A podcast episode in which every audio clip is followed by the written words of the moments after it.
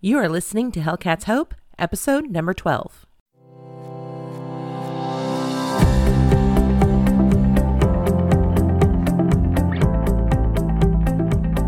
Welcome to Hellcat's Hope, the podcast to find humor, healing, and hope. Come along with Hellcat as she explores ways to help you overcome adversity and find your own inner Hellcat. Yes, Hellcat is her legal middle name, and hope is her game, bringing hope to others by showing what's possible. Here's your host, law school grad, motivational speaker, author, and certified life and smoking cessation coach, Lori Hellcat Bamford. Hey, friends. Welcome to Hellcats Hope, episode number 12 Tales of a School Board Member.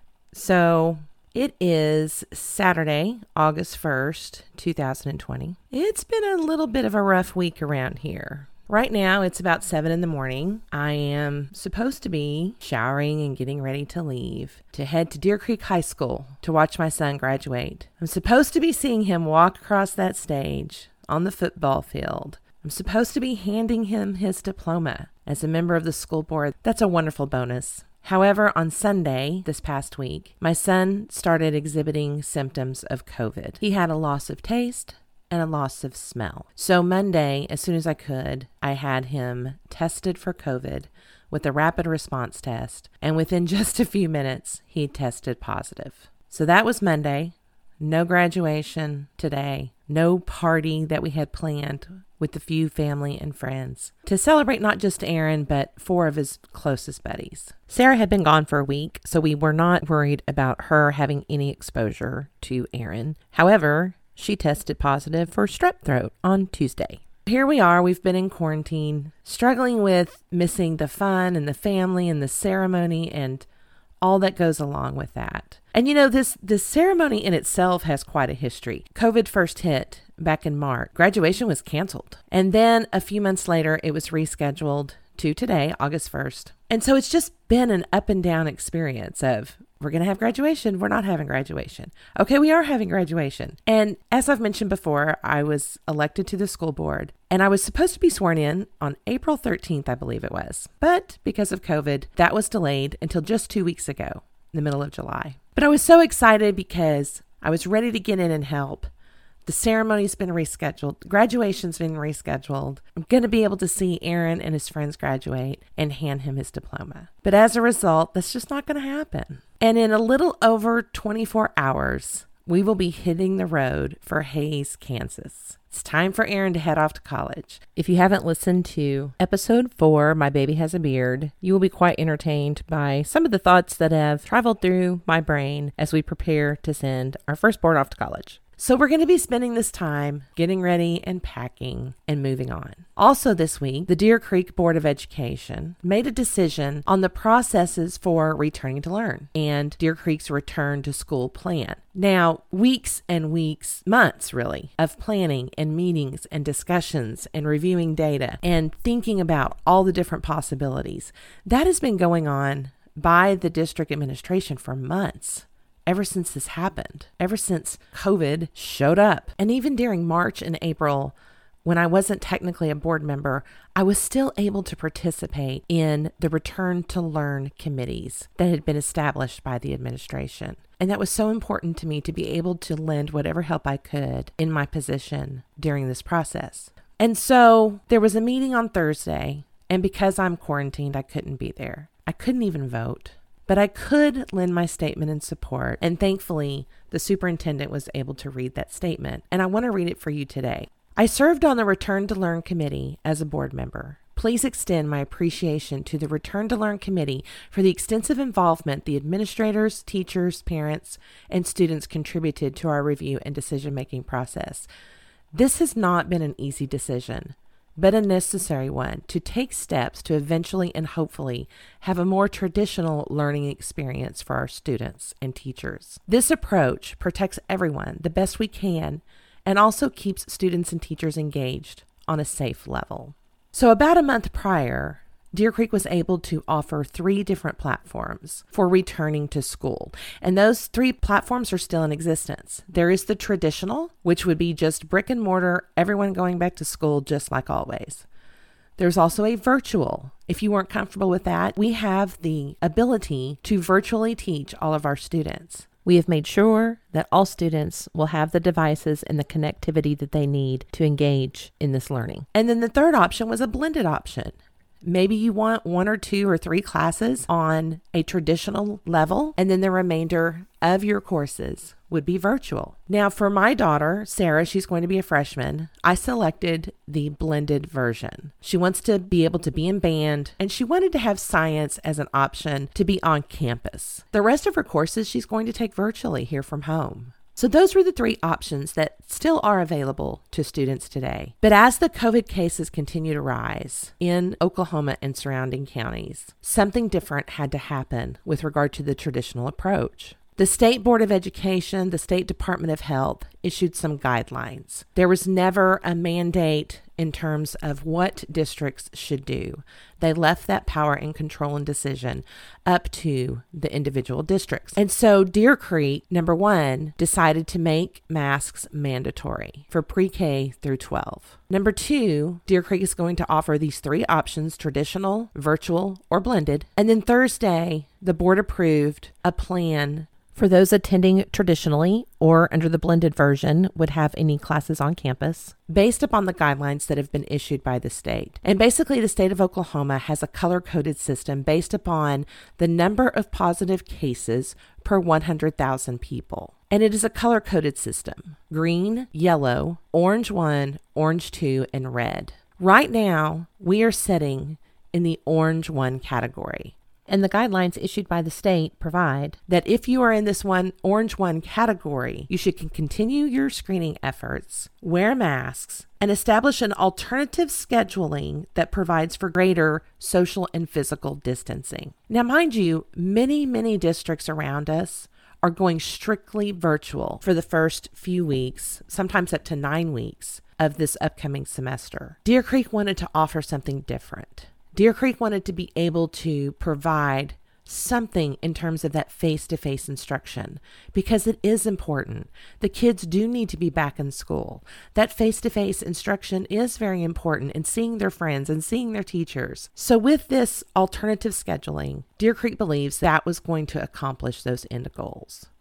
So Deer Creek voted and approved for an AABBR schedule. And what that means is half of the students will be in Group A, half of the students will be in Group B.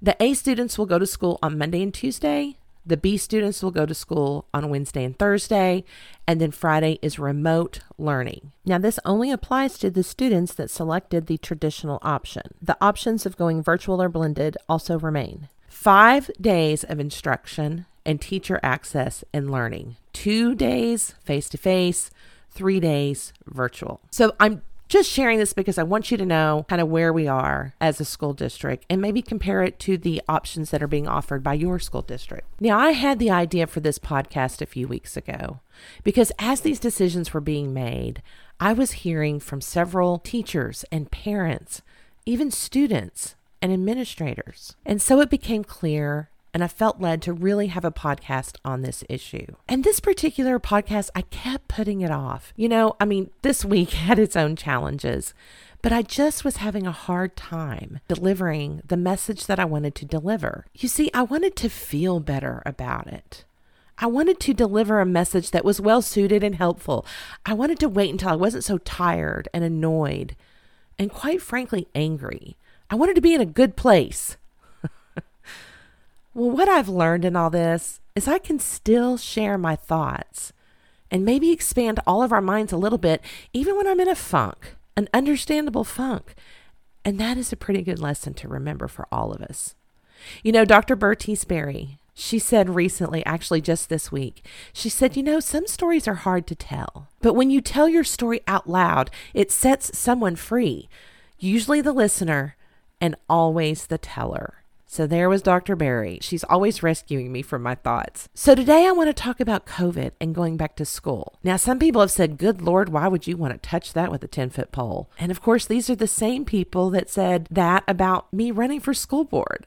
Why would you want to do that? Now, let me begin by saying two very important things. Number one, my opinions expressed herein represent only my personal opinions and not any position or opinion of the Deer Creek School District or the Deer Creek School Board. Secondly, this episode will be marked as explicit. I've told you before, I typically don't cuss on, on these podcasts unless I get pretty riled up and, well, I'm a little riled up. So this may not be for your children's listening, but I think the message is important. And I have some behind the scenes experience that maybe many don't. I've seen some patterns that keep coming up, and I keep thinking, man, this is a great lesson in mind management, in civility, in problem solving, and in making incredibly tough choices. These circumstances are ripe for examining the think, feel, act cycle. If you've listened to my other podcasts and if you're familiar with my life coaching,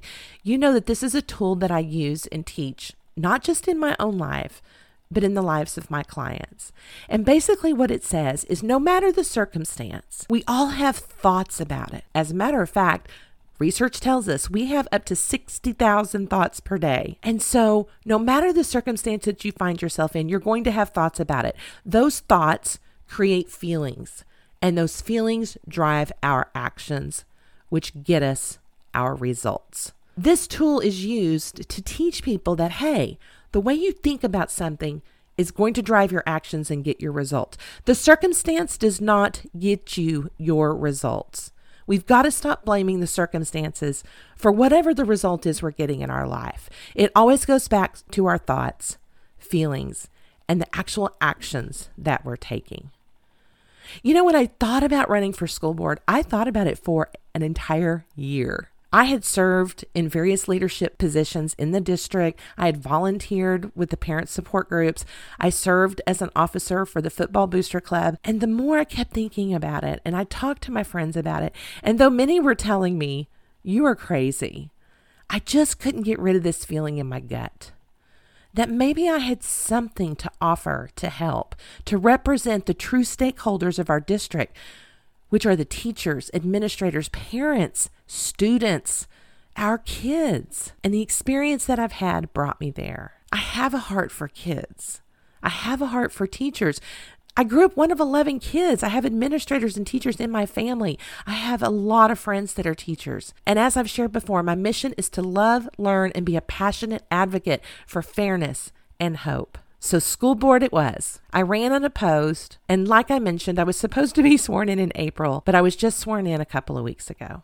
Now, I want to tell you what our district did with regard to this return to learn. Our administration set up a return to learn committee, and it's been engaged for a couple of months now. And that committee is made up of not just the administrators, not just the superintendent and her cabinet, but the principals from every school. Several teachers were on this committee. Two board members served on this committee. We had parents, we had community members. And what I think is so great and most important, we had actual students. I shared recently something I heard Oprah say in one of her podcasts. And she said, in all the thousands of shows that she has done, almost all of them come down to one concept people just want to be heard. And that's why I'm doing this podcast. We have heard from administrators, we have heard from parents, we've heard from the kids, but sometimes it's hard to hear the teachers. And not in my district. I feel like the teachers, for the most part, have a voice. But sometimes, and, and I've heard this across the board in every school district across the country, they really have to watch what they say because of fear of retaliation, maybe from their district administration, certainly maybe from some parents. And so I wanted them to have a voice in this podcast. You know, we have a Deer Creek parents page and it has over 5,000 members. And it is a place where you should be able to share information or things that are going on in the school or ask questions. And of course, in the last few months, there has been a lot of discussion about this return to learn. And parents are voicing their opinions loud and clear. And the teachers are on that page. And board members are on that page. And you know, it's so interesting. There's sometimes I read something and I get that feeling of shock. And, you know, I've, I've spoken about this on prior podcasts of being shocked that someone would say something like that or someone would behave that way. And oh my gosh. And I noticed this week I was doing that again. And I, I told myself, I said, no, We're not going to be in shock and awe over this. Because when you think about the think, feel, act cycle, when you are shocked that someone has said something, you are distracted by it. You shouldn't be surprised. People talk like this on this page all the time. It's just a different issue right now. But there are teachers on that page. And I think of them so often when these parents are making these statements. And again, I don't think the parents are intentionally trying to hurt the teachers. I just think they're coming from a place of scarcity or fear or worry or anxiety. And so they're not even thinking that their statements may be having an adverse effect on the teachers. And so I wanted to have a venue where the teachers could share with me what their concerns are about returning to school.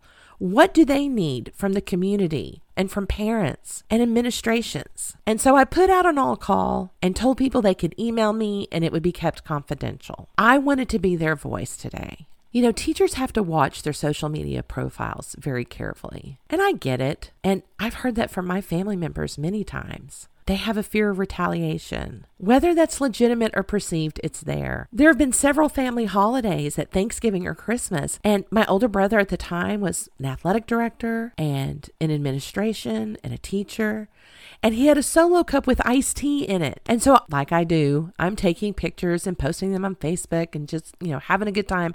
And he says, You can't put that on Facebook. I was like, Why? He goes, people will think that I'm not drinking tea. And so when I was thinking about this podcast and what I wanted to share for the teachers, I then realized no, this message is universal. Like, sure, this is going to lend the teachers a voice, but it's also hopefully going to provide everyone an opportunity to figure out how to manage their mind around COVID as we return to school. Now, parents, your voices are clear, your concerns are clear. You want your kids back in school. You have concerns about needing to get back to work. And of course, depending on their age, they can't stay at home alone. So it creates a lot of anxiety around daycare options. I want to speak to businesses and business leaders. You guys have got to be more accommodating. You have to let remote workers work in the best way that they can for their families. There has to be some flexibility there. And I want to speak to the community and our government. You know, so many times this burden is put on teachers to come up with a plan, to come up with a solution for hungry children or children that are getting left behind or children that don't have a safe home environment. And so all these burdens are placed on the teachers. And I'm just asking that maybe others can step up right now. Maybe school boards and administrations can step up a little better. Maybe parents could step up a little better to help everyone out. And so I asked teachers, what do you want to be able to say? What are you concerned about? If you could, what would you like parents and administrations in the communities to know to help you? And when I was thinking about school boards and administrations, you know, I'm of course I'm biased because I think ours has done a really good job of engaging everyone, of engaging teachers and parents through surveys and this return to learn committee. And so I think they've done an excellent job of doing that. And so I have a message for other school districts out there and, and I've heard this from many teachers. They are not engaging with the teachers at all. And if your teachers are not at the table, shame on you. You know, I don't typically like to use shame and judgment as a means to get action, but I am going to use it here as a means to get your attention. If teachers' voices aren't being considered, parents and the community, you need to stand in that gap. You need to push your school boards and superintendents to engage with your teachers, to communicate with them, to ask them the very simple question of, what can we do to help? Give teachers the tools that they need. Give them the training. I know that our teachers have, I think they've been training since April. Now, I know some of the statements that are thrown around out there, it really is a small percentage because I receive emails privately from parents that are amazing and supportive, and maybe just asking some real questions to get some direction. Those far outweigh the small percentage of people that I am seeing on the parents page. Sometimes I like to call them keyboard warriors, and it's not a criticism, it's just they feel like that's the only avenue they have to just put out what's in their mind. And there's little to no consequence for it. They can call names. They will say and do things they would never say to your face. They have made accusations against teachers that they just don't want to teach. They just want to keep sitting sitting on the beach. And of course, after the school board's decision this week, so many things have been thrown around. You guys are stupid. I can't believe this. You've got your head in the sand. You've got your head up your asses. And I'm not exaggerating. These are direct quotes on the page in emails. This is the stupidest thing you've ever done. And other districts in the state are sharing their plans mostly very different. Across the board, districts are doing many different things. Because here's the deal we don't know. We don't know what's going to happen, and that's okay. And so each district is having to make that decision for themselves. And so someone will share something that another district is doing in a different area of the state. And instead of just looking at it, of course, you have people jumping on there and saying, yeah, this is a good school board. They don't have their head up their ass. Those are the kind of things that are being said. And while they are a small percentage, they certainly aren't being helpful. So, what do teachers want you to know? First, on the issue of masks, it was universal from all teachers that I heard of that masks are helpful and that they want to try them with the understanding of course we're going to have to have some grace of course it's going to be difficult for the for the littles as we call them to be able to keep that mask on is it a perfect solution? No. And it's not the only way that we can combat this virus. The approach to this virus is threefold. Number one, wash your hands. Number two, wear a mask. And number three, socially distance. So the masks alone are not the answer, but how can they hurt? We just don't know. We can criticize that, well, they're being contaminated and people are putting them in their pockets. And we can point out all the negatives of it, of how it's not perfect, but we at least got to try. And that is what I'm hearing from all the teachers and parents. Teachers want you to start encouraging your kids to wear the masks. Have you tried to show them?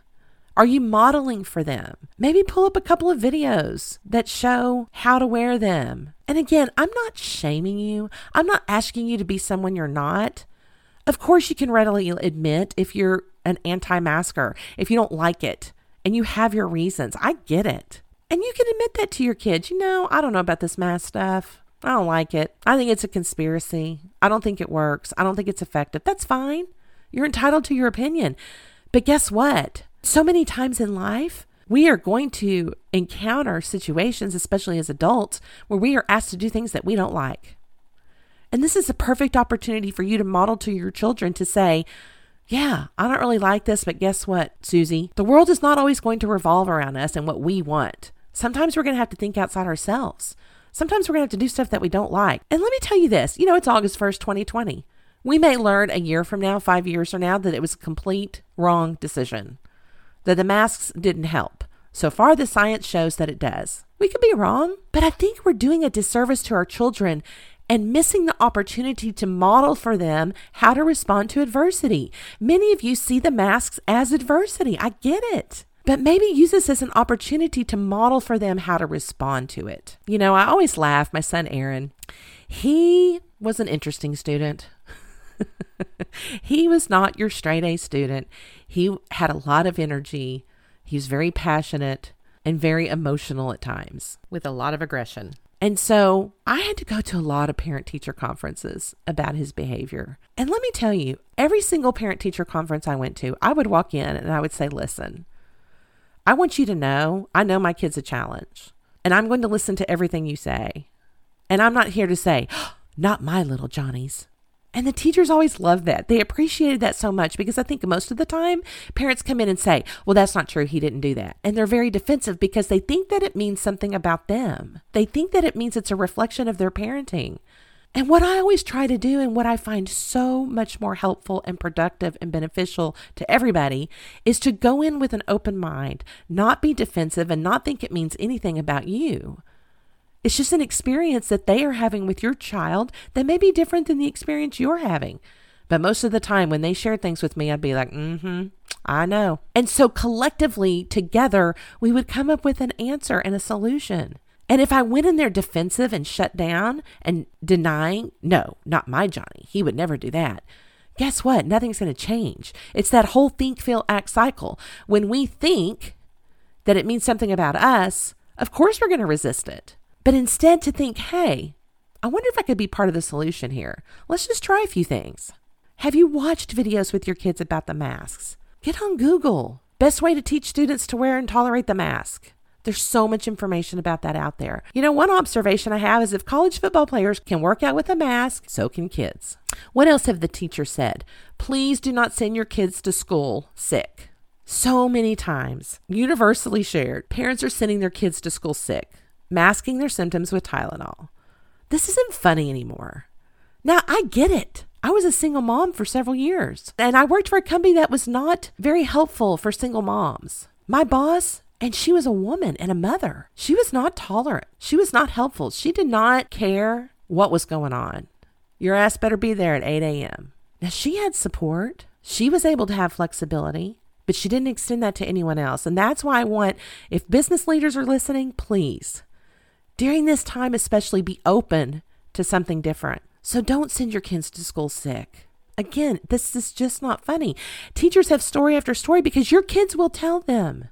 Yeah, my mommy gave me the purple medicine, or I threw up this morning. They told me to tell you I'm not sick. You know, this is serious. And the teachers are not just concerned about themselves. Many of them are taking care of multi generational family members in home situations or outside their home that they have contact with. And so they're just asking, don't send your kids to school sick. Now, what else would teachers say if they could speak freely with you? Teach your kids to wear the mask. Please don't send them to school sick.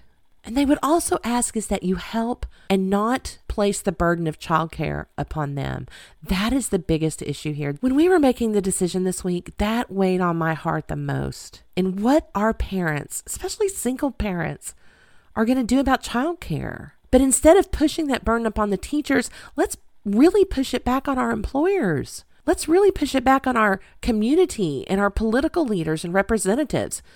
Why don't they step up? You know, this virtual learning is concerning. There are going to be homes where there are no adults because they have to work. I can think back growing up one of 11 children. If this was happening, my parents would have to go to work. They're trying to put food on the table and a roof over our head. I get it. And it's not a criticism, but that's what they had to do. And so we were left unsupervised. And so school was a safe place. That is where we could get meals. But why does that burden always have to be placed on the teachers? I hope that this is a wake up call to our government and our communities to step up and stop putting this burden on the teachers. Step up for your kids. You know, I hear the concerns of parents, they are real. But I, I want to encourage you to think for just a minute. You could have it much worse. Again, I'm not trying to minimize your anxiety and stress and worries. Those are very real. But I want you to pause in the moment and maybe just have a little different perspective. You know, when I first moved into Deer Creek, gosh, 9, 10, 11 years ago, I lived in a neighborhood and I found a rent house there. I was, you know, single mom. Aaron had been playing with his Deer Creek friends in football. And I'd heard wonderful things about the Deer Creek schools, and I thought, I need to get in that school district. And so I had started looking for a rent house, and I found one, and, and boy, they were going fast back in the day. Everybody was wanting to get in this district. And so I remember I was living in this in this neighborhood, and they too had a Facebook page. and the complaints I used to see just astounded me. You know, I, I was a little bit older than the other families that were living there. When you're a little bit older or seasoned, as I like to say, you've experienced a little bit more of life.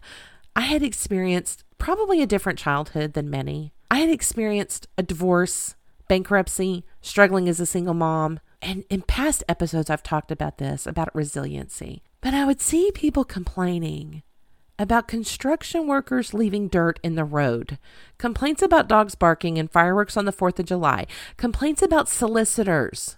Now, this is the one that got me in trouble. People would complain about there's a black man walking around selling cleaning supplies. There's a Mexican family walking around selling tamales. I mean, literally, this is what people were saying. Complaints about renters. Oh my God, we have renters in the neighborhood. So one day I posted, I said, Oh my gosh, there's a guy in a white truck and it's his steering wheel's on the other side of his car and he's placing materials in everyone's mailboxes. He's a white guy. Just thought I'd bring it to your attention. I was trying to be funny. Well, it didn't go over very well. So I got kicked out of that page. but I realized a lot of these people had just never really experienced real life adversity. Or if they had, someone had saved their ass out of it every single time. And so they didn't know how to process it. They hardly ever experienced discomfort.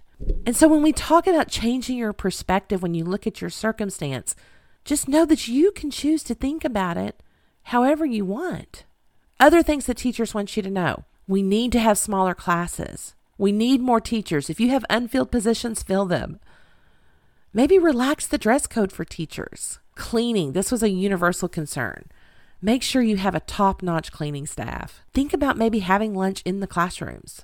These are some ideas that teachers were coming up with. When they were asked, What do you need from parents? Universal response Man, we need some donations. We need Clorox wipes, hand sanitizers, masks. A common response I heard from teachers, or wish they could say, Give your teachers and kids a little bit more credit. Think about how they responded in the spring. It was amazing. They had to figure it out within days, and they did. But give your teachers and your kids a little bit more credit. You know, this is adversity. How are you going to teach your kids to handle adversity? How can you teach them to be okay with being uncomfortable, to be okay with uncertainty? How about we start saying, you know what? We don't really know, but we're going to all learn together. How about approaching this of we are all on the same side? And parents, you have choices. There is no wrong choice there. You have options. But if we don't have teachers, there won't be any school. Then you're not going to have a lot of choice. You know, I had some interesting perspectives from other teachers way far away. One teacher in particular from the Northeast. 12 years as seventh grade teacher, bachelor's and master's degree, various leadership roles in his district, and a coach. And his primary concern, and this was echoed by almost everybody, was the concern about the health of their dedicated colleagues, teachers, custodians, cooks. Of course, concern about the students' health and their own. That particular district up north, they were going back full time, five days a week. They had some guidance from their state agency of education. That guidance was go to your doctor. If you're 65 years or older or have serious underlying health conditions, go ask your doctor what to do and just do whatever they say. So they pushed the burden back on the doctor. Many of them fit in that category, so they did. They consulted with their physicians, but guess what? Doctors don't know. She said the data from COVID 19 is too new. It's trickling in. It's making it extremely difficult, if not impossible, to make a safety decision. And they're the doctors. And to add to this frustration, neighboring districts are beginning their year in a hybrid model and are constantly updating their staff and their community with posts via the school websites and Zoom meetings. It sounds very much like what we're doing. But in this particular district, there's no communication. In terms of support from parents in the community, push your school board and administration to seek teacher input in these decisions. It's not happening everywhere. I, I think that Deer Creek is in the minority. He shared that even his school board knows very little about the day to day operations of the schools and that teachers' voices are not being heard.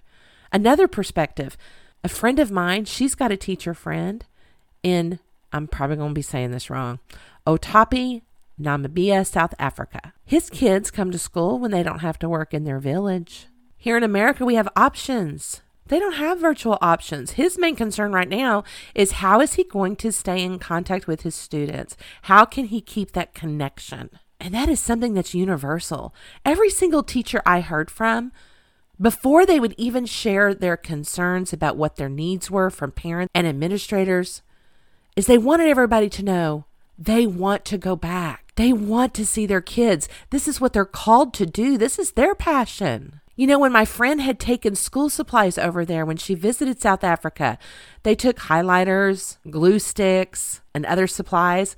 The teachers had never even seen a glue stick. She had to show them how to use it. This is perspective. And while this pandemic is frightening, there are parts of it that are definitely inconvenient.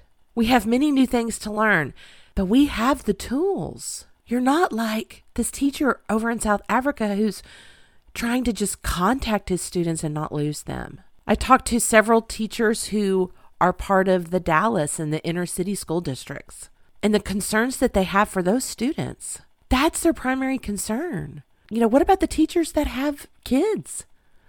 What they're having to sacrifice and do? What are they going to do? They have to go to work or lose their contract. You know, think about this. Think about all of the industries and all of the jobs during this pandemic. I know in the state of Oklahoma, we're a right to work state. And so we're most, for the most part, most people are employees at will. They can leave at any time for any reason. But then you have teachers who are under a contract. And if the school district says you come to work and you don't come to work, you're done. You're fired. And so when asked, what can we do? The teachers are universally saying, please step up, parents. Please step up, communities, and help us. Be involved. Model for your children how to wear the mask. Model for your children how to participate in Zoom meetings. Yeah, you can complain about them if you want, but maybe around your kids, model for them how cool they are and how helpful they are. I heard one heartbreaking story from a local teacher here. A couple of weekends ago, she went to an outside event, social distancing. I believe it was a play at a park and she saw one of her students there and the student just instinctively ran up to her to hug her. Because this teacher's a big hugger. Actually i dare you to show me a teacher that's not. Every single teacher i've known is big hugger. And she said how she had to tell her to stay back and she couldn't hug her and how hard that was and how unnatural it felt. And she thought that is something i'm so scared about our kids that they're going to feel rejected because i have to say no i can't hug you. Parents help the teachers prepare the kids for this one. Explain to your kids, you know, I know you love your teacher and you're going to want to go up and hug her and your friends. But for right now, we can't. It's really safest not to. So just be thinking about that. Talk to your kids about that. You know, like I was sharing about the parent teacher conferences for Aaron, your kid's not perfect. Life is not perfect. Experiences are not perfect. We are not perfect. Teachers are not perfect. We are all just trying to do the best we can. But if we come at this in defensiveness and that what we do is somehow committing ourselves to being right or wrong, that is such a limiting belief and experience. What is the end result that we want in all of this? You know, I hear it all the time. Well, I'm right and they're wrong. I'm right, you're wrong. And if that's what you're going to think, that's going to give you a feeling of justification, maybe a little bit of righteous indignation, and when you think and feel that way, what are you going to do? You're going to focus on how right you are. You're not thinking about solutions or maybe meeting halfway. Again, the common response is as a teacher, I'm excited and extremely eager to get back to my school. I heard from one teacher who wants to go back with no restrictions, no masks, no alternative scheduling. Let's go. And her concern was the emotional impact this is having on students, the emotional impact of maybe not being able to be involved with sports or music or their clubs. Sure, these are all activities that have shaped us as adults. And one of her thoughts is they're missing out. It's being taken away from them. I've heard this many times, not just teachers, but parents too, of they're taking this away from my child. And I felt that way too when we couldn't do graduation. I felt like it was stolen. But as you can tell when I think that, makes me cry. Makes me sad. I have a feeling of sadness. Think about it in general. When you think about somebody stealing something from you, most of you would be mad you're going to go want to punch somebody in the face. When you think that something has been stolen from you, it creates a negative emotion. And when you feel that, what do you do or not do? And so the model and this coaching method that I teach, it's not to not feel those things. It's not intended to not be sad. Of course, I should be sad right now. Of course I should. But when I keep thinking that something has been stolen from me, that is not a helpful or serving thought for me. How about this is just what's happening right now? This is uncertainty. You know, I really struggle with uncertainty, as I'm sure many of you do. And so I want to encourage you maybe this is the time that we practice being okay with uncertainty. Maybe we just don't know. And I know that's hard because our brains are wired to like things tidy. We like loose ends tied up. The human brain cannot stand things left undone or unanswered. And there's a lot unanswered right now. But the power of our mind is so important. The power of our thoughts as they create feelings and actions get us a result. Here are some things that I've seen people saying, we're going to be so far behind. This is a this is going to be a train wreck. This is a disaster. This is going to be a nightmare. When you say those things, how does that feel in your body? It can't feel good. Of course, it's going to create resistance. Of course, you're going to be closed off because you don't want to think about what a train wreck might be or what a disaster it is or how far behind everyone's going to be. Again, this is not about positive thinking. I am not saying, well, you just need to think positive and let's find the silver lining in the rainbow. No, I don't believe that. I believe life is 50 50. It's 50% amazing, wonderful, and 50% shit. And right now we're in the shit.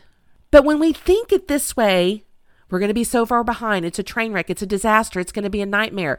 That does not serve us. Instead, I want you to think about what is the end result that you want. Are we going to be behind? Maybe, but so is everyone else. We can always catch up on education. We're damn good at it. You know, the average teacher age in our district is 54 to 55 years old. Our bus drivers are much older than that or more seasoned. There are consistent concerns with taking this virus home to their families. We don't know. Until we do know, maybe we can just try to give our best efforts here. You know, there's a concept in the law of using your best efforts. I draft contracts all the time, and people want to put clauses in there of, you guarantee that you'll do XYZ. No, I can't guarantee some things, but I can guarantee that my client will use their best efforts. We don't know what's going to happen. But when you live in that constant thought of, we don't know what's going to happen, what's going to happen, everything's changing, you know, it changes every five seconds. Listen, I get it. That is true. We don't know what's going to happen. But to think about that constantly is not serving you. It may feel so true. I get it. But it's not serving you. Write those thoughts down. But I encourage you to also write down what could go right. You know, put it down on paper. As many of you know, I'm a huge proponent of journaling, and I really encourage everybody to do this. Make a list of what everything that could go wrong. Just do it. But if you're going to do that, make a list of what could go right. Make a list of what you don't know. But if you're going to do that, make a list of what you do know, because your brain is then going to start looking for evidence of what you're thinking about. Make a list of what you're confident and secure in today.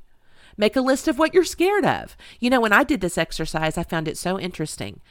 When I was making the list of what I was confident and secure in, looked pretty good. I felt good about it. It felt true.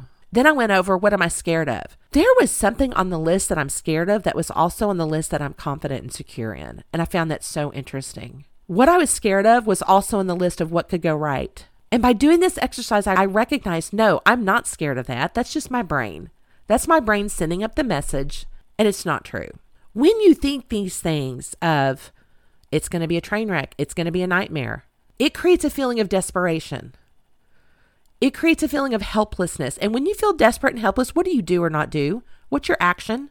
Nothing. Because you feel helpless. Why would you do something if you feel helpless? And that's the result you're going to get. No change. Nothing. You know, some people say, well, these memories are never going to occur if we have a forced closure.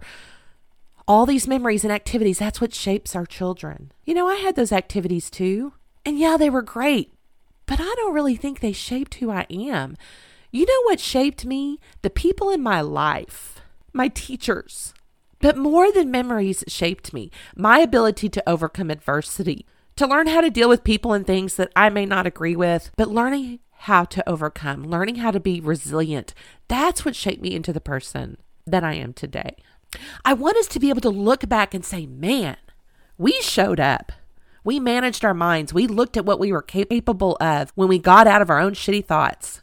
We got out of the tunnel vision and gave our teachers and kids some credit. Let's look at the big picture here. Sure, we can raise all the issues of do the masks work? I don't know. Why do some people get it and others don't? I don't know. Why are some nations going back to school and, and we're not? I don't know. Is it a fair comparison between the nations? Instead of trying to be right, why don't we just try to be present? That thought of I'm right and you're wrong, that creates a feeling of justification. And when you feel justified, what do you do? You sit in your righteousness. Fine. Sit in your righteousness. Sit in your rightness. Congratulations. Your circumstance is the same. Who do you want to be in three months? Six months? Who is the person you want to be on the other end of this? And there will be an end. What's the end result that you want? Engage in this future thinking, engage in present thinking. And what are you going to need to think, feel, act to do that? Another common message from my teachers was communication. Communicate with your teachers. Clear, consistent, timely. I hear story after story of where principals and administration, they're not sending out a single message to their faculty. Thank God that Deer Creek hasn't done that. From what I've seen, we've done the opposite. Maybe over communicate. I will tell you, and I know it's frustrating. When you keep seeing the same questions over and over, we have to over communicate. We may have to say something four to six times, 10 times, because people right now, their ability to hear and listen is muted by their own thoughts. When they are over here thinking about what a train wreck it is, what a disaster it's going to be, the things that are being stolen from their children, when they are in that thought pattern, they are not hearing and listening. So you may have to tell people things four, five, six, seven, ten times. Be patient with each other. Community help. Where can communities step up? Where can churches step up? Where can other families help these parents that need childcare? Yeah, it's not ideal. But if they're washing their hands and they're wearing a mask and they're trying to socially distance, it's better than nothing. I've had many parents say, well, why are we going to do that? Might, well, we might as well just let them go to school. No, it would be a much smaller setting, a significantly smaller setting. But teachers want to go back. They want the community to understand that while many advocate for a delay or an alternative scheduling, it's not that they don't want to teach. I have one teacher that teaches Braille. Do you know how difficult it is to teach Braille on Zoom? It sucks. It's a skill that is best taught in person when they can spend time teaching the student. I implore the community to listen to the teachers, defend them, and believe in them. Somehow, in four months, we've gone from teachers are our heroes to villains simply because they want their lives to be considered in the reopening of schools. Now, teachers, I have a message for you too. A lot of people are going to listen to this or not. And so there's still going to be people that criticize you and that question your motives. I don't know who's going to listen to this. I'm just a simple girl living in Oklahoma with a podcast. There will be some that listen and disagree, and that's fine. Because I tell you this, you cannot control how other people are going to think about this. You can only control how you're going to think about it. You cannot control other people's thoughts, feelings, and actions. People get to do and be who they want. They get to be wrong. They get to choose. But so do you. I want to share something with you. It's an opinion chart that my coach taught me. And it was on how to deal with other people's opinions.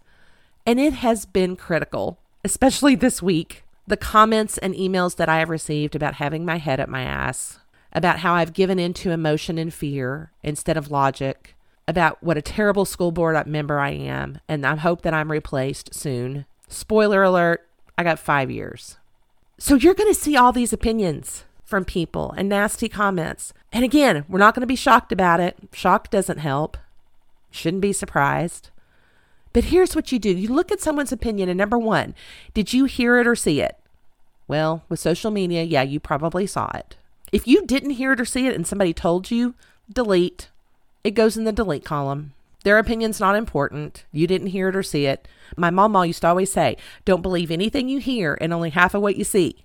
Now, let's say you did hear it or see it. Okay, you, you heard or saw this opinion. Do you know the person that made it? No. Delete. That's what I've had to do. Because I tell you what, these people that are making these broad accusations and statements, they have no idea. They don't know who I am. I can't fault them. They have no idea who I am. Most importantly, they're operating from their own very shitty thoughts. Of course, that's going to come out. They didn't listen to the school board meeting. They didn't read the materials. They weren't on the Return to Learn committee that was made up of 30, 40, 50 people. I don't even know. But they didn't experience the hours and hours of input and discussion and data. They don't know, and I don't know them. So, guess what I'm going to do with their opinion? I'm going to delete it. When they tell me I have my head at my ass, I'm going to delete it. Now, let's say you do know this person. Do you value their opinion? If the answer is no, delete it. And when I say delete it, that means discard it. Get it out of your mind. Don't think another thing about it. If you do value their opinion, go to the next step. Could it be from a place of love? If not, delete. If it is, think about it and then make a choice if you want to consider it or not. So, teachers, when you have the thought of there's just so much unknown, I don't really have a choice. I don't know what's going to happen. When you keep playing that thought over and over and over again in your mind, it's going to create a sense of fear. Of course, people have a fear of unknown. That is natural. You're going to have a feeling of helplessness. When you say you have no choice, You're going to feel helpless because you think you don't have a choice. And when you feel that way, guess what you do or not do? You have very limited thinking. You're focused on what could possibly go wrong, and basically, you do nothing. And what's the result? You operate in the unknown because you've already told yourself, we don't know what's going to happen. So you're just going to operate in the unknown. I encourage you to think about it a little bit differently. Think about what's the end result you want when you think about teaching during COVID. Well, I want to operate as the capable and equipped teacher that I am. I want to operate as the capable and equipped teacher that I was called to be, and that it is my choice. Wow, that's a great result. Now, to get that result, what do you need to do? Well, I'm going to make the best choices I can. Great. What do you need to feel in order to make the best choices that you can? I need to feel equipped. And to feel equipped, what do you need to think? I am a capable teacher who is called and equipped to teach no matter what. Now, this same model applies to parents. When parents say, Oh my God, there's so much unknown, I don't know what's going to happen. It's the same thing that still creates a feeling of fear. And when you feel fearful, what do you do? You're going to fight or flight. Many of you will fight. You'll get on the parents' page, you'll call names, you'll tell us how we're all doing it wrong, or you'll flight, you'll retreat, you'll do nothing. That's operating in the unknown. That's limited thinking. That's focused on what could go wrong. But as a parent, think what do I want the end result to be as a parent during COVID? Well, I want to show up as the best parent I can be. How do you do that? I'm going to make the best choices I can. What do you feel? I feel equipped as a parent. I am a capable, equipped parent who can parent my child no matter what and love my child unconditionally. A lot of people have anxiety. I don't know what's going on. I don't know what's going to happen. It keeps changing. That creates a feeling of anxiety, and rightfully so.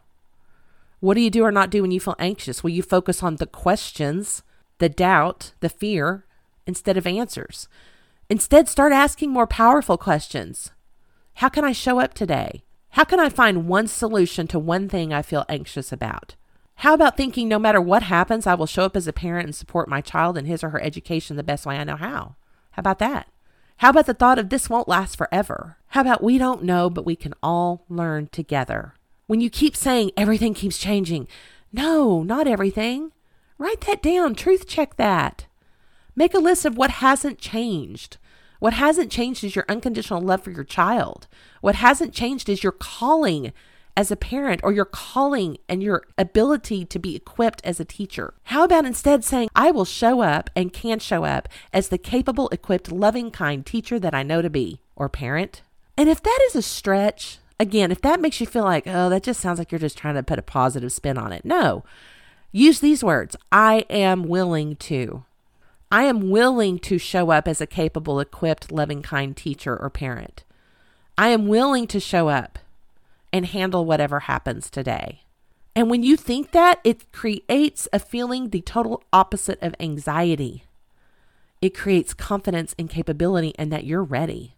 You know, we all need to be leaders right now. I know some of you may sit back and go, oh, that's not me. Bullshit. We're all leaders in some way, shape, or form. If you're a parent, you're a leader. If you're a teacher, you're a leader.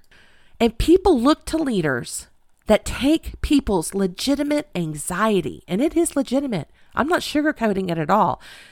They take people's legitimate anxiety about the unknown and they turn it into spiritedness and confidence. That's what good leaders do. Do you think the teachers in Moore, Oklahoma, after the tornadoes wiped out their school and their homes and killed their children and their families? Do you think they sat back and thought, any of these things? Well, this is a train wreck. What's going to happen? No. They moved into action. They knew what they were called and equipped to do. And so I just want everyone to consider what is the end result that you want after this? What do you need to do or not do to get that result? And what do you need to feel? And when you figure that out, you'll know what to think. To create that feeling to drive those actions and get that result that you want. I bet it's not to get on Facebook and bash teachers and other people who think differently than you. And I encourage everyone be aware of your decision fatigue right now. We're having to make choices every day, and by the end of the day, you're going to be tired. Don't think too hard about things. Understand that this is just a decision. This is just a choice. There is no right or wrong. You're going to make a choice maybe that doesn't work out. You're going to learn from it. You're going to make a mistake. You're going to learn from it. Sometimes I think we are so afraid of making the wrong choice or mistake So, in essence, we don't make any. Trust yourself. Trust your educators. Trust your kids to learn how to manage through this. There's no award at the end of this. There's no, you win, you were right. Maybe you're listening to this episode five years from now, 2025, or a year from now. Yeah, you may be able to come back and say, hey, Hellcat, you were wrong. But is that what's important? Is that what's important to prove to people that, that you were right and they were wrong? I want to close with this. You know, I'm a huge sports fan. My husband and I just finished binge watching Michael Jordan's The Last Dance. And he said something that just struck me. He said, Why would I even worry about a shot that I hadn't even taken yet? Why are we even worrying about a shot that we don't know if it's going to go our way or not? But that didn't stop him from taking the shot. You know, at the end of the show, he was talking about his life and where he came from and how he ended up where he was. And he said, It started with hope. It was like just one match to start the whole fire, but he started with hope. There is a song called Symphony by a group Switch, and it says, Even in the madness, there is peace, drowning out the voices all around me. Through all of this chaos, you are writing a symphony. To me, it's about using adversity for good, about bringing something good and purposeful out of adversity, using our powers for good. It's easy to use our power to destroy, our voices to destroy, to hurt others because we are hurting. It's unintentional, but it's infusing more chaos into chaos. A friend of mine shared, Sometimes I find myself getting swept upstream in some of the loudness, and I have to navigate toward a calm spot and just listen to the symphony. She wished peace in the midst, backbone for the stuff we have to address, and moments of joy. Try to find your moments of joy. Try to think about what's the end result you want. Stop worrying about the shot that you haven't even taken yet and find your place of hope and peace. Thanks for listening today. Thank you so much for listening to Hellcat's Hope. And if you like what you heard, please subscribe. To book me as a speaker for your next event, work one on one as a coach, or find more information on my upcoming book, please go to whatthehellcat.com. Thanks for listening.